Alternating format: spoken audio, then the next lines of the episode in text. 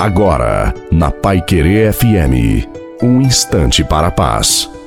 Boa noite a você, boa noite também à sua família. Coloque a água para ser abençoada no final.